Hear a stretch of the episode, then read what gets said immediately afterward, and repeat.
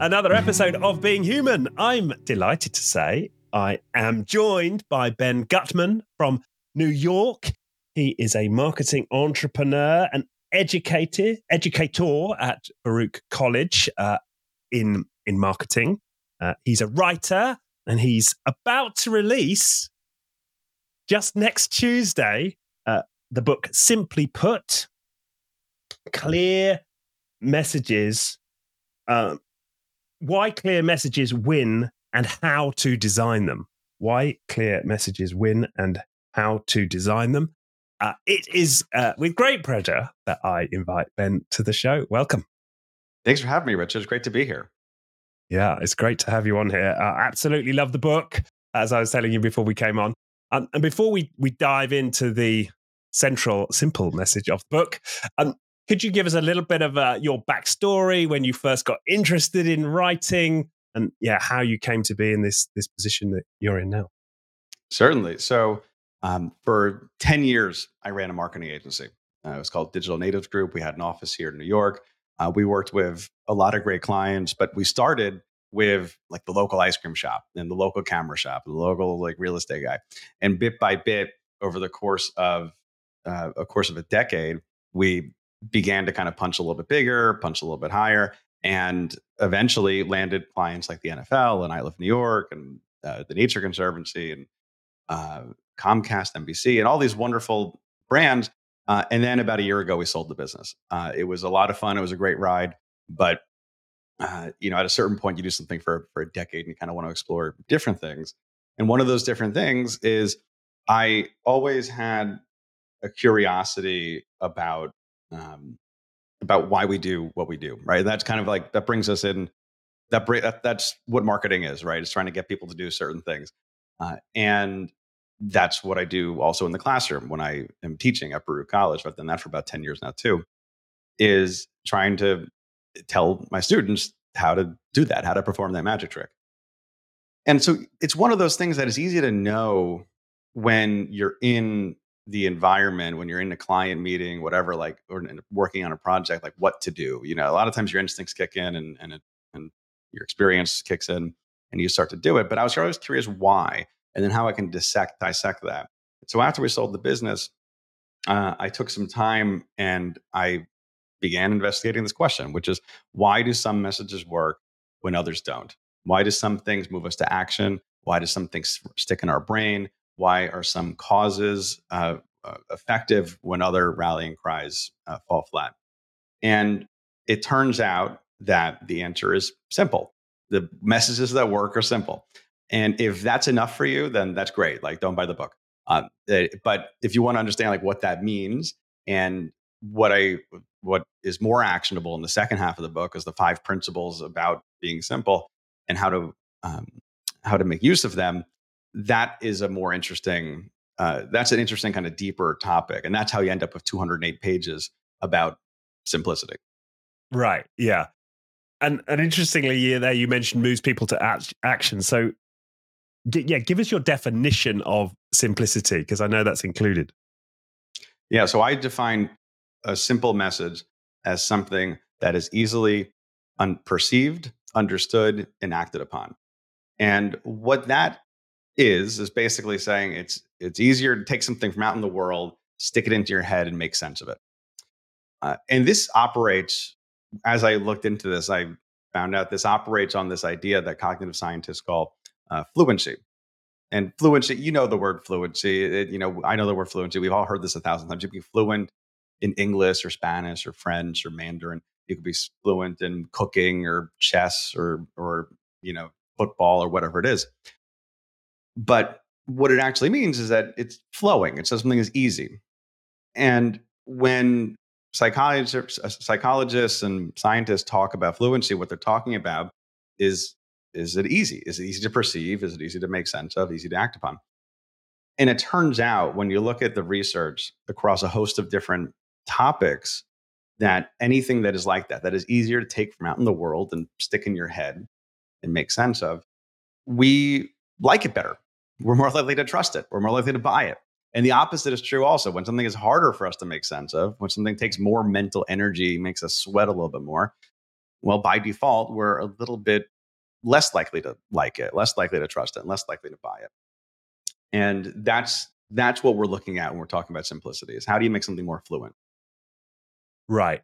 And and and but it includes this idea of taking action, right? In your in your world, right? It's not enough for it to just because when I've because that was what was interesting about your definition, right? I hadn't considered that it might we might include in the definition that it's going to it's going to cause you to take action.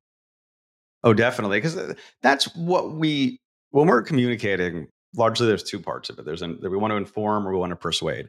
If we want to persuade, we want people to take action. Right? We want people to buy our thing. We want people to vote for our candidate, donate to our cause, whatever it is. Uh, and th- that part of the equation is is often why you're going to be hiring a marketing agency, why you're going to be you know uh, uh, you know out there knocking doors for your campaign, doing whatever it's going to be.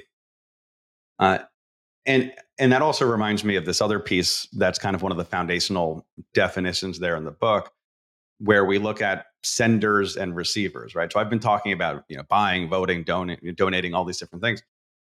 I i went out of my way to simplify appropriately the two different categories the two different roles that we play in any sort of communication equation. And this isn't revolutionary stuff but it just helps to strip away some of the other things that might get in the way of of you know looking at this analytically.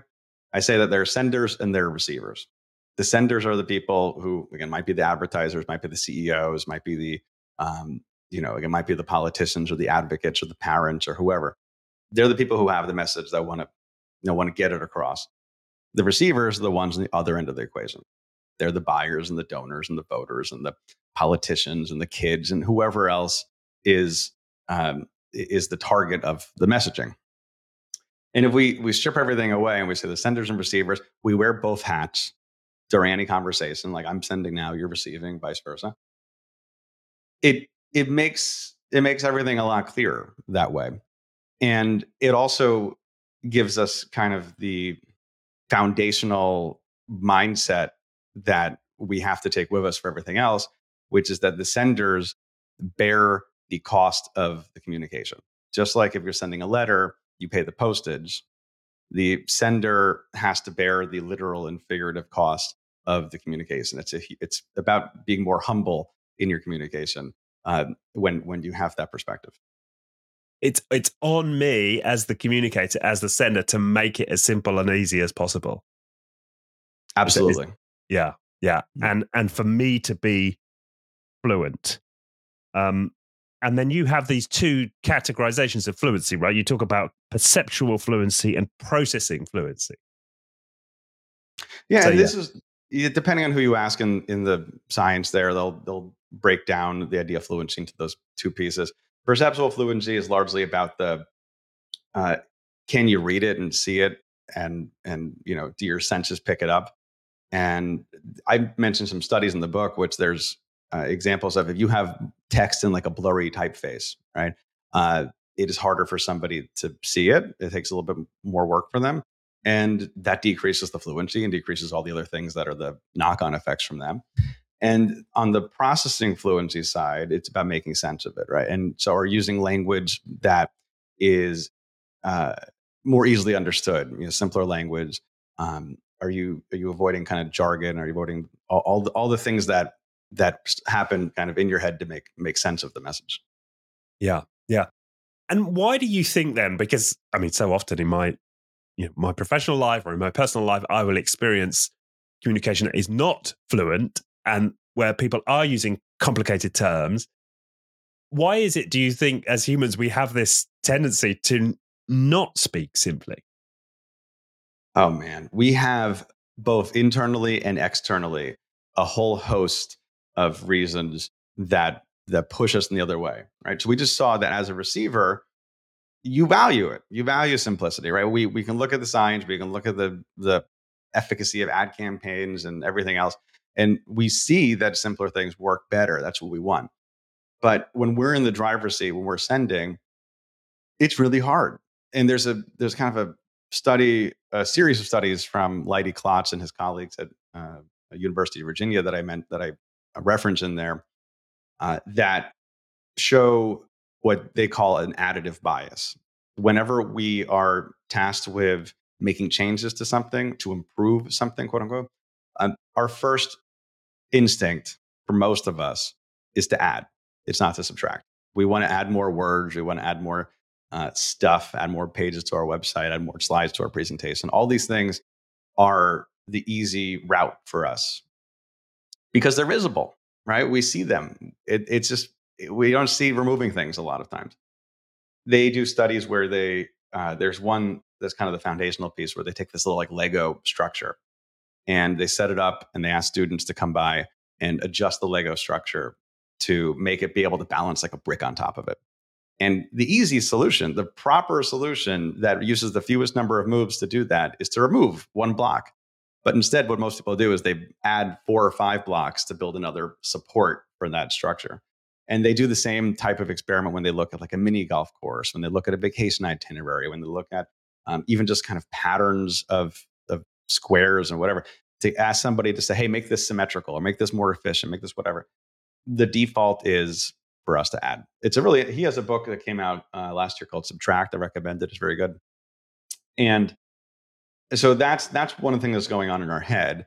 And on the outside, in our workplaces, in our uh, in everywhere else that we're we're doing that type of uh, messaging, is we have a series is, is a, what we see is a series of um, structures that push us towards more.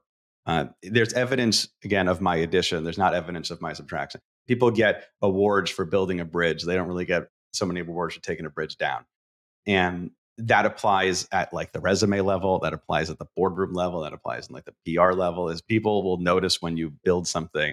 They don't so much notice when you you maintain something or when you uh, when you remove something and so there's that but then it's also it, it's it's hard because it's scary a lot of times we will use big words to hide behind we'll use extra language extra fluff extra paragraphs and slides and whatever as a shield because sometimes we're not so confident in either our own abilities or in um, or in what we're saying and we just say, hey, you know what? If I filibuster enough, if I talk long enough in this meeting, and I use a bunch of kind of buzzwords and and throw stuff out there, the client will feel like they heard what I what they needed to see here without actually you know getting anything out of it. So it, it's internally it's tough, externally it's tough, and we have to intentionally work on on becoming more more uh, more fluent, simpler in our messaging. Right.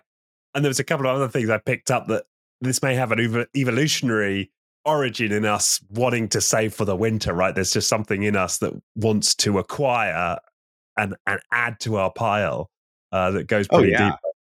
Well, we we from we're the same kind of monkeys that have been around for 250,000 years, right? It, it we haven't changed that much. If you took, you know, our great great great great great great great grandfather and you brought him here today, bring him to a doctor, it's the same person, right? But the uh, the world in which we live in and which we operate in is a lot is a lot different. If you look back a few hundred thousand years, you know, a lot of things wanted to eat us, and we we need and you know we don't know where the next uh, you know where the next hunt is going to come from. If we look back even a few thousand years, we'll say, oh, you know what, there's going to be some famine in the village, and we don't know um, if we're going to be able to to survive. And so we lived in a world of great uncertainty for a very long time. And this you know this uh, plays out to something like our messaging. This is the same type of um, uh, this is the same type of thing that plays out when you look at like why we like sweet things a lot is because we only had sweet things so much, right? If you went and you got that berry or that apple, um, that was like, oh wow, this is like a rarity. I need to get a lot of it, and so you would we would stockpile that, yeah. and uh, and that's why today when you walk by in the in the grocery store and you see a candy, you're like, ooh, I want more of that. And so you have more candy. So eh, that same mechanism plays out in, in our messaging and in the way in any in any place which we we want to uh, uh, collect things and aggregate things. Um, is that we stockpiling and, and adding is is is our base nature. Yeah. Yeah. And what I also found interesting was that when researchers gave people mission and said, oh, by the way, it's okay to take things away like people were more likely to then take a subtractive approach. Oh yeah, so that that's the that's the other side of the coin in that in those like Lego studies or those um, those different ones I mentioned from Leidy Klotz is as soon as you tell somebody that it's an option, the the responses uh, skyrocket in terms of saying, "Oh, you know, oh, I guess I could remove." Uh, it's because of this idea of availability, uh, and think of it like if you open up a closet, the things that are most available to you that you see are the things you're going to go and wear. Right? You're going to wear that shirt that's right in front of you, as opposed to digging through the back of your closet, opening up some bins and figuring out something that's you know been hiding there for years. That is less available, less accessible, and so you're less likely to use it. In the same way, if you make so addition is always visible, right? You can always you can always see the results of it. But if you make subtraction visible uh, and you make it available, then we're more likely to pick that pick up that tool in our yeah. mental toolbox and use it. Yeah, and I was thinking how any one of us could give ourselves consciously give ourselves that permission, right? When we're looking to send that email to our boss or to you know a team member or whatever, it's like, can I give myself permission to take 50 words out of this or, or whatever it might be? I mean, I think that's a great idea, right? I think that if you make that part of your workflow and you say, um, hey, we're gonna, you know, before I send the email, can I remove a sentence from it, right? And I I've known people that have had I've been guilty of this too. Put a lot of exclamation points in an email sometimes just because it feels more friendly and you do that and then you go back through and you remove a couple of them because you're saying okay well this is this this is too many exclamation points. But I, I think that same model could work with a lot of things. Yeah. Yeah and, it, and as i was reading that i mean just generally what came out of the book was when i think about the success of twitter i suppose now x is yeah is be, because it forced everybody right into a level of fluency. Is that is that would that be your you know hypothesis here yeah, you know, there's a, a, quote that's often misattributed to Mark Twain, which I wrote you a long letter because I didn't have time to write you a short one. Uh, and Twitter, when it was launched, had a limit of 140 characters, which was actually a technical limit because it was originally an SMS platform. But I don't know how many people remember that, but it was originally built as a group text messaging platform. So the idea was you had 18 characters for the username, you had a colon and you had a space, and all of a sudden you get that's those are 20 characters, and they add 140, and 160 characters makes up what the data limit is on SMS, uh, which if you go all the way back to what it is. So it was this physical constraint in the world, and then that ended up uh, kind of echoing down to what the platform ended up being with 140 characters. And in that small canvas, we saw a lot of people develop entirely different ways of communicating, right? You saw like the hashtag was a user generated thing, the at symbol was a user generated thing, the RT, which became retweet, was a user generated thing.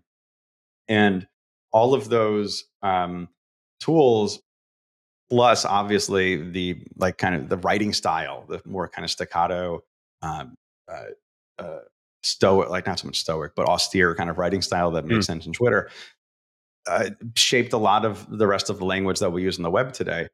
Uh, Twitter eventually, a few years ago, bumped it up to 280 characters, which people complained about at first, but then eventually they realized that's probably a little bit better because sometimes the the constraints can be too too much, right? And I talk about that in the same chapter, which is a little bit of constraint and a lot and like no constraint are both equally uh, bad because a little right. bit of con- if you have too much too much constraint on your time you have a deadline, you give me a deadline for something and it's due tomorrow.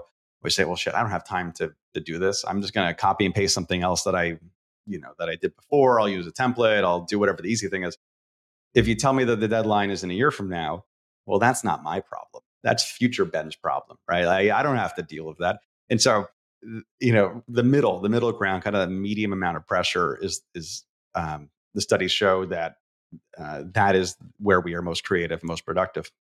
And so that applies to something like Twitter, right? So something like 280 characters actually ended up being kind of the, the most um, most productive platform for it, or most productive uh, model for the platform. And now the whole the whole company's falling apart. So it's a whole different environment.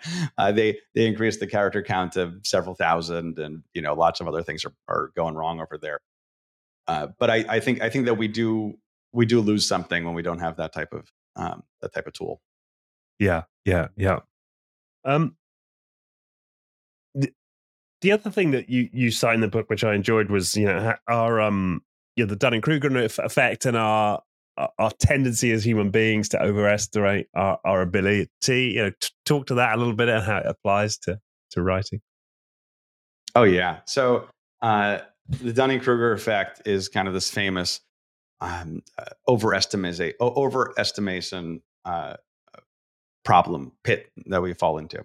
Uh, and I also relate it there to the um, uh, the illusion of explanatory depth, which is this other idea, which which goes back to saying, um, well, you know, I think I know something, but until I explain it, I don't. I realize then I don't really know it. So the study, the studies that found it, you know, that established this idea, they ask people like, how does a flush toilet work? How does the Supreme Court work? How does the the odometer in your car work? And everybody writes, says, "Oh, I know, I understand how these things work."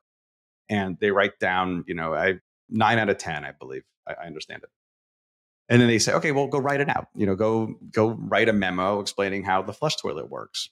And everybody goes and they do, they do that, and they can't do it And because we, under, we we think we understand a lot of things. We don't actually understand uh, nearly as much as we believe we do. And so after they write down that uh, that description of how the toilet works, they come the researchers come back and say, okay, well, how much uh, now do you believe it it actually works, or how much how much how well would you rate your knowledge right now of this uh, of this tool? And everybody decreased their understanding. Uh, and, and anybody who's been in a classroom or has written something or has had to give a presentation to a colleague uh, will understand that like this is an example of you don't really know something until you have to teach it, and then and then you start to understand it. Uh, so the Dunning Kruger effect is another example of this of our overestimation uh, of ourselves. And we were talking a little bit before the call about the statistic which you love in there, uh, which is 12% of, of British men think that they can take Serena Williams uh, in a tennis match. They think they can score a point on her, uh, which also happens to be the same percentage of American men that believe they could take a wolf in a fight. Uh, so a lot of us believe things that about ourselves that aren't 100% true. And all of this, this whole section, by the way, is part of the the first chapter in the book, which is our stupid brains and our busy world.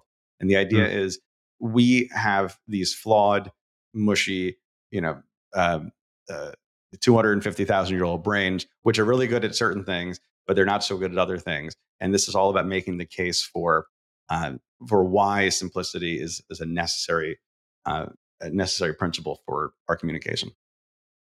Right, right. And and so we and, and so this applies to presumably we, we think we're great communicators, we think we're great senders, but we're not nearly as good at sending a message and having that being a message being understood and, and, and likely to be acted upon as we as we think we are. Is Oh, uh, certainly, yeah. The uh, one one of the principles in the book I talk about empathy, and the way I, I define it in this context is: Are we speaking the same language as the receiver? Are we uh, literally using words that that make sense to us and make sense to them? Are, are, we meeting them where they are in terms of their emotions, their their state, their uh, their motivations? And the best way to do that is often to kind of get out of your bubble and and test your messaging because we are all in our in our own little bubbles. We think we we aren't.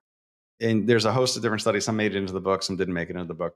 Where you look at different researchers and they say, well, okay, well, um, yeah, there's one for the one I think that didn't make it in that was about Yahoo, uh, and I'm going to butcher some of the numbers on it, but uh, Yahoo was having problems with its with some of its software. People weren't liking it, and so they asked people, you know, to go test it. And all the internal testers gave it great high reviews because they're like, oh, Yahoo's great. This is it. And all the external testers gave it bad reviews. Right. And and well, you know what? Because you're in the bubble. It's like my team, your team. I I I, you know, I, I'm waving the flag for it. I understand it. Everybody else should understand it. We we do a pretty pretty bad job of understanding other people. Uh, and to the point before, we overestimate our the uh, the extent to which we understand other people. We have to go talk to them. Right? We have to. Uh, you can do things like go hire a marketing agency and do a big, giant uh, focus group and all this other stuff, or you can just do something as simple as leaning over to somebody uh, who you know might work in your office who's like your t- target market, or finding somebody that you know that um, that you know if you're targeting you know men ages 65 plus go find your grandpa you know and go talk to them. It's much they're, they're going to have a better com- they're going to have better insight than just talking to the other 20 or 30 year olds that you're working with. Right yeah. And and uh, uh, yeah assuming some humility. Uh it sounds like there's, there's a couple a couple of hacks here that are emerging for me right? One is asking myself that question can i make this shorter yeah how can i you know can i make this shorter and and can i test this right yeah, who can I test this on? And so the shorter thing is interesting. So the, the other one of the other principles in the book is about is minimal, and yeah. that's the that's at the end of the book, and it's on purpose there because it's about is it everything you need, but only what you need. Mm. It's not about just cutting things out for the sake of cutting them out. Uh, what a lot of folks think, and this is probably the biggest misconception when I talk about simplicity, is it's not about having the fewest number of words or sentences or paragraphs or pages or whatever. It's about having the least amount of friction. Uh, and this is something that comes from like a user experience background, which is it's often if let's say you're doing a survey, it's it's more effective if you're designing a survey that has several different pages on it and only has a couple questions per page than one giant page that has all these different pieces on it because people will look at that and say, oh, this is daunting. I don't want to go do this. So hmm. that's an example of more pages makes for a more effective survey. You see this on, um, you see this on e-commerce sites, right? Where it's like, okay, we're going to go through several steps to get through, you know, instead of putting in your credit card and your address and your, you know, discount code and everything else on the same page, often it'll be kind of a step-by-step process depending on where you are. Uh, so you want to reduce friction because every piece of friction is another opportunity for somebody to take that off ramp to go and say i'm going to go do something else. I don't you know i don't want to pay attention to your message. I don't want to listen to your talk. I don't want to go watch your ad. The average american spends 13 hours a day consuming some form of media and in that time is going to experience thousands of ads and messages and warnings and uh, slogans just blasted into their brain. And there's plenty of things that we can pay attention to that we are ready, willing, and able to, provided that our message, you know, provides if our if our message gives a little bit of friction, it's a reason for me to go, you know what, whatever, I'm gonna go over here now. And so that's what we want to to minimize as much as possible is the moments where uh, it becomes disfluent, where it becomes harder for us to um, uh, to take in the message. And uh, and so that, you know, shorter is correlated with simpler often, but it is not actually, it, it's not the thing that's at the base level that we're always looking to, yeah. To optimize. Yeah, that makes sense. So more, more fluid, not necessarily shorter or more fluent, not necessarily shorter. Yeah. Yeah, I can see that. Um, Okay, so so we, we're starting to get a little bit into you know how to write simple messages, and you alluded earlier to these these principles. Maybe we should should lay those out for people who are like, okay, I get it. All of my messages suck. how can I write simple messages, Ben? Yeah, that's a good idea. Uh, so I've I've hinted at a couple of them. Right, we had yeah. uh, minimal. We just talked about. We talked about empathy.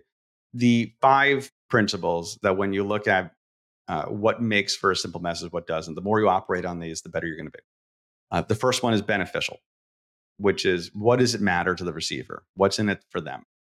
Uh, are, are you talking about benefits, not about features? Focused is the second one. Are you trying to say one thing or are you trying to say multiple things at once? Is this one idea? Is this three ideas in a trench coat? The more focused you are, the more effective you're going to be. Three is salient. Salient is uh, does it rise to your attention? Does it stick out? Does it stand out? Is it noticeable? Um, and this is often about like when everybody else is zigging, are you zagging? Right? That's what we're talking about with salience. Uh, fourth one is empathetic. Are you speaking in the language that the audience understands? Are you meeting them where they are? And the last one is minimal, which I just talked about. Have you cut out everything you don't you don't need and kept just what is essential? Right, right. And and then, and that's interesting, isn't it? Because I, I think about my own tendency as well. Is I I don't go to benefits first, and you said that first. You know, I my my immediate thing is I've got this thing, and I want to tell you about it, right? And I want you to be interested in this thing I want to talk about. Yeah, it's like last on my list is oh, on how the how this. yeah. Oh yeah, take well, something, doesn't it? To get it seems like again, it's a human tendency to not think initially about the benefit for the other person. Oh yeah, well the the thing is we, we don't we don't buy features, we buy benefits, right? This is the, mm. anybody who's ever been in sales or marketing. That's like the first thing that gets beaten into your your head at some point. Um, but it has to be beaten into your head because it's not intuitive a lot of times. Yeah. The the way we experience the world is we crack open our five senses and we say, okay, well, this thing is is red, it is this size, it is makes this noise, and it's got, you know, like this car has leather seats, right? All of these things are true and people may appreciate them, but those are all features, right? Like you could talk about a uh, you talk about a car, right? You say, well, the car has leather seats, the car is heated seats, um, it's got it's got bright headlights, it's got this many horsepower. All of those things are are certainly important at some point in the purchase process, in the decision making process. But what attracts people is not the thing, but it's what the thing does for them. Uh, and I I center this chapter around a quote from a like legendary Harvard marketing professor from the 20th century, uh, Theodore Levitt.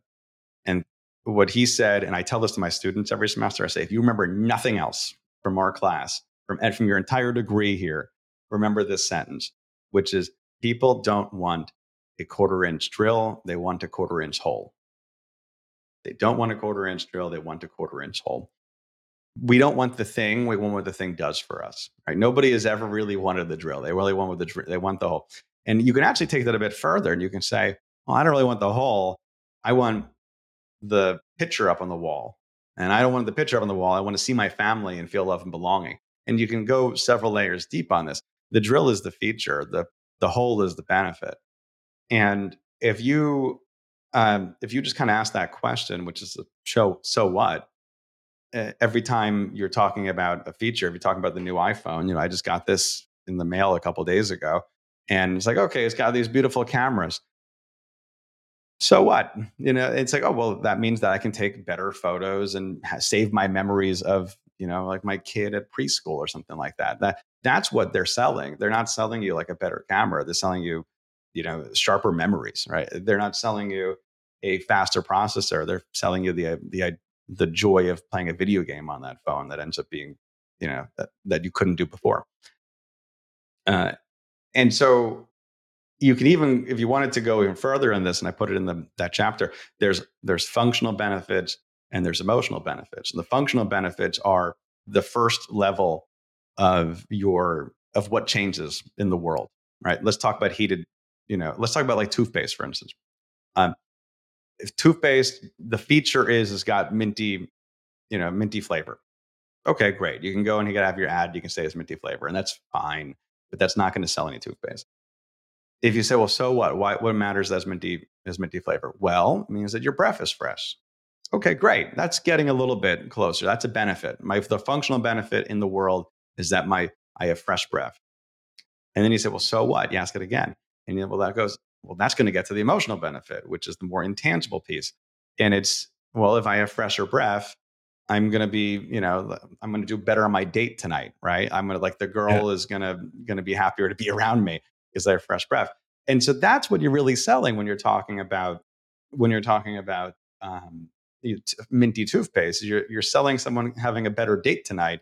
You're not so much selling them on, you know, what flavor of spearmint or whatever is on the toothpaste.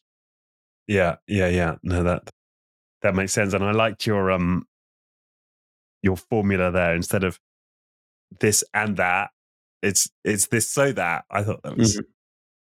Oh yeah, uh, I, I, put that in the um the focus chapter, which was uh, it's a really good tool to kind of interrogate your your messaging, which is look at your ands and try to swap them with the word so And you can do this with the word because, you can use this word however, or anything else that's kind of causative.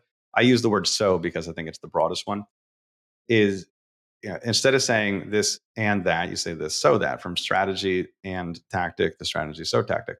And I just I, every time I am, I talk about this, I always use the word "and" in it, and I have to go back and like make sure that I don't I don't say the word "and" in my own description. The reason it's important is because "and" can tie together a lot of things that don't necessarily make sense or that that aren't totally related, and it sounds like a proper grammatically correct English sentence to say, "Well, I'm going to do this, and I'm going to do that, and I'm going to do this." Meanwhile, they may not actually logically make sense together. They may not have that kind of benefit, you know, uh, feature benefit type relationship. So, what you want to look at is replacing the word and with so, because if you put the word so in there and it doesn't make sense, well, then, you know, your a red flag is going to go up in your head. It's going to say, hey, this maybe isn't as logically sound as I thought it was going to be. The story doesn't make sense anymore. And you are able to look at that and make uh, make changes accordingly to it. And, and could you give an example of that? Well, I think I used in the book it was the the you know we want to increase repeat visits to our coffee shop, and we're going to launch a collectible um, a collectible mug collection. Okay, that sounds like it could maybe make sense. But then actually, if I say we're going to increase visits to our coffee shop, so we're going to launch a collectible mug collection, you say, well, I, I actually don't know if that strategy yeah. matches that tactic as much. Because those that does if i collect the mug once do i have to come back again for it? And so if you swap it to I'm gonna, i want to increase repeat visitors to my coffee shop so i'm going to increase i'm going to implement a loyalty point system. Okay that makes a lot more sense. That that ties in from the beginning to the end. Right right and I, I was I was thinking, okay, so yeah, that makes sense. I, and I was actually thinking about using it with the benefits, right? I've got oh, that works too, yeah. This this this feature so that you can, yeah, attract mm-hmm. more women, right, or whatever, or guys. yeah, yeah, that's a great one. That's a great one. So yeah, you you could do and just spitball in here, talk about the the toothpaste. You can say, well, you have minty breath, you know, and um, you know, and you have fewer cavities. Well, okay, that's fine those are both maybe true, but you have minty breath, so you have fewer cavities. Actually, doesn't make as much sense. You say min- yep. minty breath, so that you can you can have a more successful date tonight. Yeah, yeah, yeah, oh, yeah. yeah, exactly. And you got you fewer cavities, so you don't have to spend so much on dentists. Yeah, exactly, exactly. Yeah. Um, and then there's salient, right? Swimming against the the tide. What's um, yeah? How do we approach creating salient messages? The tool that I use in the Salient chapter that I think is the most kind of high leverage, effective way to do this is to embrace constraints. And we talked about Twitter before, right? So Twitter, when they had 140 characters, is a great constraint. You're able to do things in that frame uh, because of that frame that you wouldn't be able to do otherwise because it's pushing you in a certain direction. And the idea of constraints means that you're putting some sort of boundary on your your work and your brainstorming and or in your output. And you're saying, well, it has to be, it could be in time, it can be in space, it could be with your tools. Um, you could, you know, I mentioned the the little, the medium amount of pressure. That's a, a good way of doing it. Uh, the interesting thing about um, about salience and about, about about constraints is sometimes the constraints can be the ceiling but also other times the constraints can be the floor. Uh, if you say, hey, you know, I, I want you to write a book using only 50 words in it, well, that sounds like that's really tough. Well, Dr. Seuss did that, and he wrote um, Green Eggs and Ham, which became you know this best-selling book of all time, using just a list of 50 words. On the other hand, you could say, well, I wanted you to do a hundred different slogans. I want to do a hundred different uh, product descriptions. And at that point, you run out of the cliche, you run out of the easy stuff at a certain point, and it starts to push you in a direction that is going to be off the, um, you know, past the groove. It's not even on the same creative groove. And both of those end up resulting in, in creating stuff that is different. And the difference, the salience is important because we don't notice anything but difference. All of all of our vision, all of our, our audio perception is contrast we notice the figure on the ground and you have to be something that is that is standing out from that background in in uh, uh, in your messaging in your creativity in your output in order for it to stand out against those thousands and thousands of other options that we have. So is it something like use a set of constraints that others are unlikely to be bound by? And then you're more Yeah, likely to great way to create something that's unusual. That's a great way to put it. And you know, exa- another example of something being salient because it's different uh, is, you know, if you look on the bookshelf, right? Like my book's going to live on a um, the marketing shelf of a bookstore. But if you go take a couple steps over and you look at like the self help section, every other book in the self help section has some curse word in the title now, right? It's uh, you know, Yeah. the subtle art of not giving a fuck, all these different things. And that worked really, really well for a while when every book before it was just some kind of broad platitudes, you know, like the happy, you know, life book, whatever, something like that. That's kind of meaningless. The but when you go and you say something that's different, that by allowing yourself to to use curse words by changing the the game that you're playing, well, then everybody uh, will notice your book because it's going to be different. And those books sold like hotcakes. All these different, you know, curse word books sold great. But then everybody else starts doing it, and that has a little that's lost a little bit of its luster, right? Every other book now has the word, you know, this or that in the title, and we're less likely to notice those as we as we were just kind of a generation ago, not even a generation ago, as we're half a decade ago. Um, you know, the Super Bowl over here a few years ago, they had a uh, they had so Coinbase had a bouncing QR code on the screen, right? Right. And in a spectacle that is full of celebrities and animals and jokes and comedians and whatever it is, to have a black screen that just has the QR code bouncing around on, everybody froze. Everybody said, "This is what is this?" And they scanned it to the point where the app crashed, and it, Wow. it won awards and this and that. It got so much earned media because of it. Then the next year comes by, earlier this year, and every single commercial has some sort of QR code in it, and so nobody cares anymore, right? So you have to you have to do something that's going to be different in order for for it to stand out. Yeah, and I see that there. So they gave themselves a constraint. Okay, oh no, no, no faces, no other video, uh, just a black screen, right? And yeah, yeah. Oh, yeah. it's interesting. Yeah, it makes a lot of sense. Yeah, and I said, I mean, they said you know necessity is the mother of invention. Well, you're you're kind of forcing yourself into a, a new necessity, right? A new a new s- yeah, and uh, and applying that yeah to your to your own creativity. Yeah, it makes a lot of sense. Um, yeah, empathy. I suppose we've already talked about that a bit. You know, try this out with your granddad. Uh, if if if that's the yeah the demographic you're trying to hit. Um, yeah, is that it, what else to say on em- empathy? I, I would say the other thing in empathy is you want to speak to one person as much as you can, uh, because you can't really speak to a crowd because crowds don't really exist. Um, you could be in a crowd, but the crowd is not so much a single conscious entity. Anytime you've made a decision, even if you've been in the audience of a big sales pitch or whatever, you made it in your own head. You made it from the single receiver to this, from the single sender to it. Uh, and so, as much as you can, when you're talking about um, giving a presentation, when you're talking about writing an ad, designing your website, whatever it is, you want to be writing for one person. You want to be designing for one person. It's the it's best if you know exactly who that person is. If you go and you you hire an agency and you get personas and do all these different things, but you can also just take a piece of paper, a little post-it note, and draw a stick figure on it and stick it on the side of your monitor and pretend like you're writing to that person, uh, because that shifts you into a mindset that will will be more authentic than the everybody you know big broadcast. This and that. Nobody really wants that. Everybody wants the personal connection. Right. Right. Yeah, that makes a lot. I can think of I can think I can think of a couple of yeah writing tasks I've got right now where that would make a difference, and I can actually imagine myself you know with that avatar stuck on my screen. Yeah, that seems really yeah practical. Um, and yeah, the importance of just one, right? And then I suppose the, the fear might come up for people. Oh yeah, but what if I miss this person or miss that person, and then I'm not going to appeal to this type of. It's it's you're saying it's better just to focus on one, even at the cost of potentially missing some other.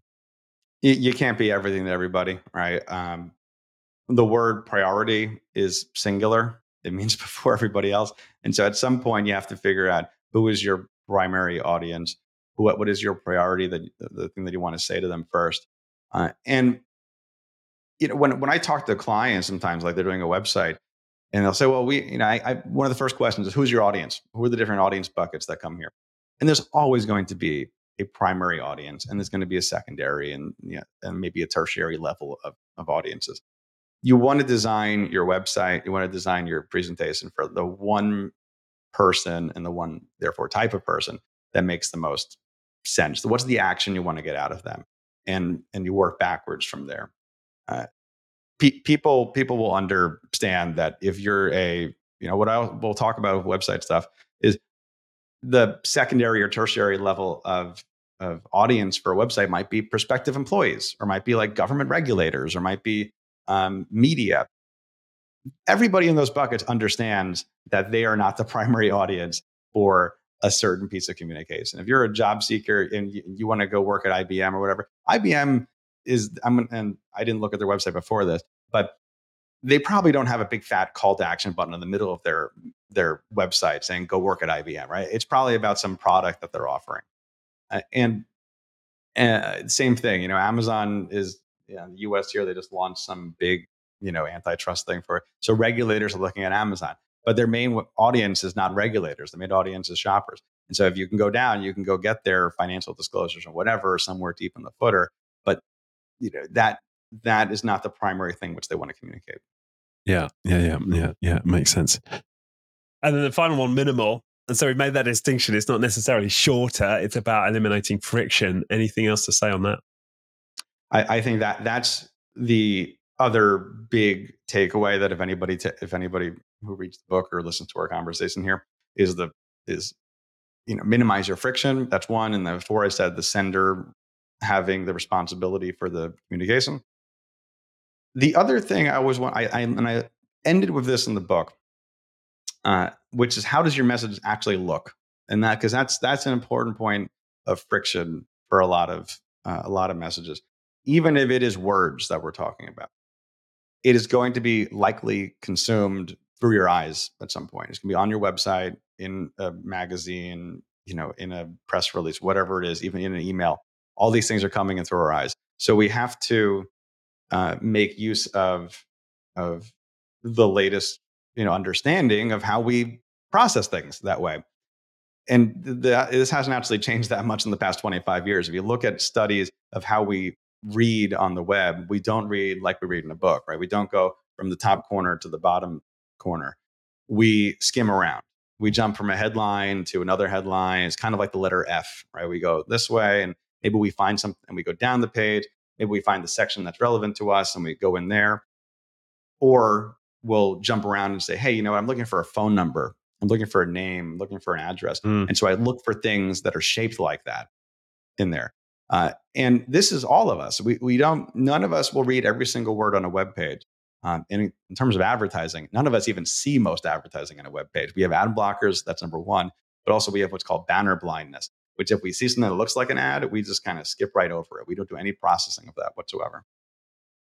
So it's important that you use things like bullet points and pull quotes and headlines and, and bold and italic and all these different tools that we have in order to make your message more visually understandable. Right. Yeah. And and ensure contrast is right. Exactly. Yeah. Exactly. Super important. Yeah. Brilliant. Okay. Well, um, yeah, that feels like we've we've had a really good tour yeah, of the book, and I just got a ton of insight, you know, layered on top of having also read Simply Put. So yeah, really appreciate that. Is there anything you might have expected me to ask or touch on that you haven't spoken about, Ben? Oh, this has been a ton of fun. I really appreciate the, you know, being so thorough and, and digging into it. I had a ton of fun writing this book. It was uh, a really insightful, um, really insightful process. I learned a lot as part of it. Uh, and I hope that it's going to be something that'll be useful to uh, everybody else that gets a chance to read it in just a few days. Yeah. Did you ever have any moments where you're like, I wish I'd known that when I was working at the agency? Was there like, oh, absolutely, hundred percent, right? I mean, all, all the time. Uh, what was your biggest I, I, moment of that nature where you're like, oh shit, I wish I'd known this like ten years um, ago? You know, it, there's not so much a single moment. It's more that every single time that you go through and you find some really good examples of something and say, "Oh, I wish I came up with that one." Right? You, right. Uh, okay. You know, it's it's a constant. Uh, it, it's kind of a constant drumbeat of saying, "Okay, well, now the next time I do something, it's going to be it's going to be even better." Yeah. Right. Right. Yeah. Awesome. Okay. Well, thanks again. It's again the book is out next Tuesday. We'll put a we'll put a link so people you know can can go, I guess, pre-order it on on know where where to find it when it comes out. Um, there's also your website, uh, Ben Guttmann, double T, double N. uh, so uh, people, but benguttmann.com, right? Yep. Yep. And there's your newsletter on there, Three Simple Things newsletter, um, which looks like you're getting an app. You're not getting an app, you're getting a newsletter. it's done actually before, which I'm sure is awesome. Um, so yeah, they, that, that's the they can go and get more from you there. They can get the book. Is there anywhere else you you'd send send them? Yeah, so the website's the best thing. Email, I've been prioritizing that more over the past um, couple of years. The uh, otherwise, LinkedIn is the best place to get me. You can go follow me or connect with me on there. Um, just again, Ben Guttmann. Uh, yeah. And if there's anything I can do to help, if anybody has more questions about the book, feel free to shoot me an email. I'd love to hear from you. Brilliant. Okay. Well, thanks once again. Um, this has been awesome. Thanks for the book. Awesome. It's, I've I've learned a ton, so really appreciated it. Thanks so much for having me, Richard. This has been a ton of fun. Thanks, Ben. Cheers. The Being Human podcast was brought to you by First Human. For more on First Human's human focused coaching and leadership programs, head to firsthuman.com.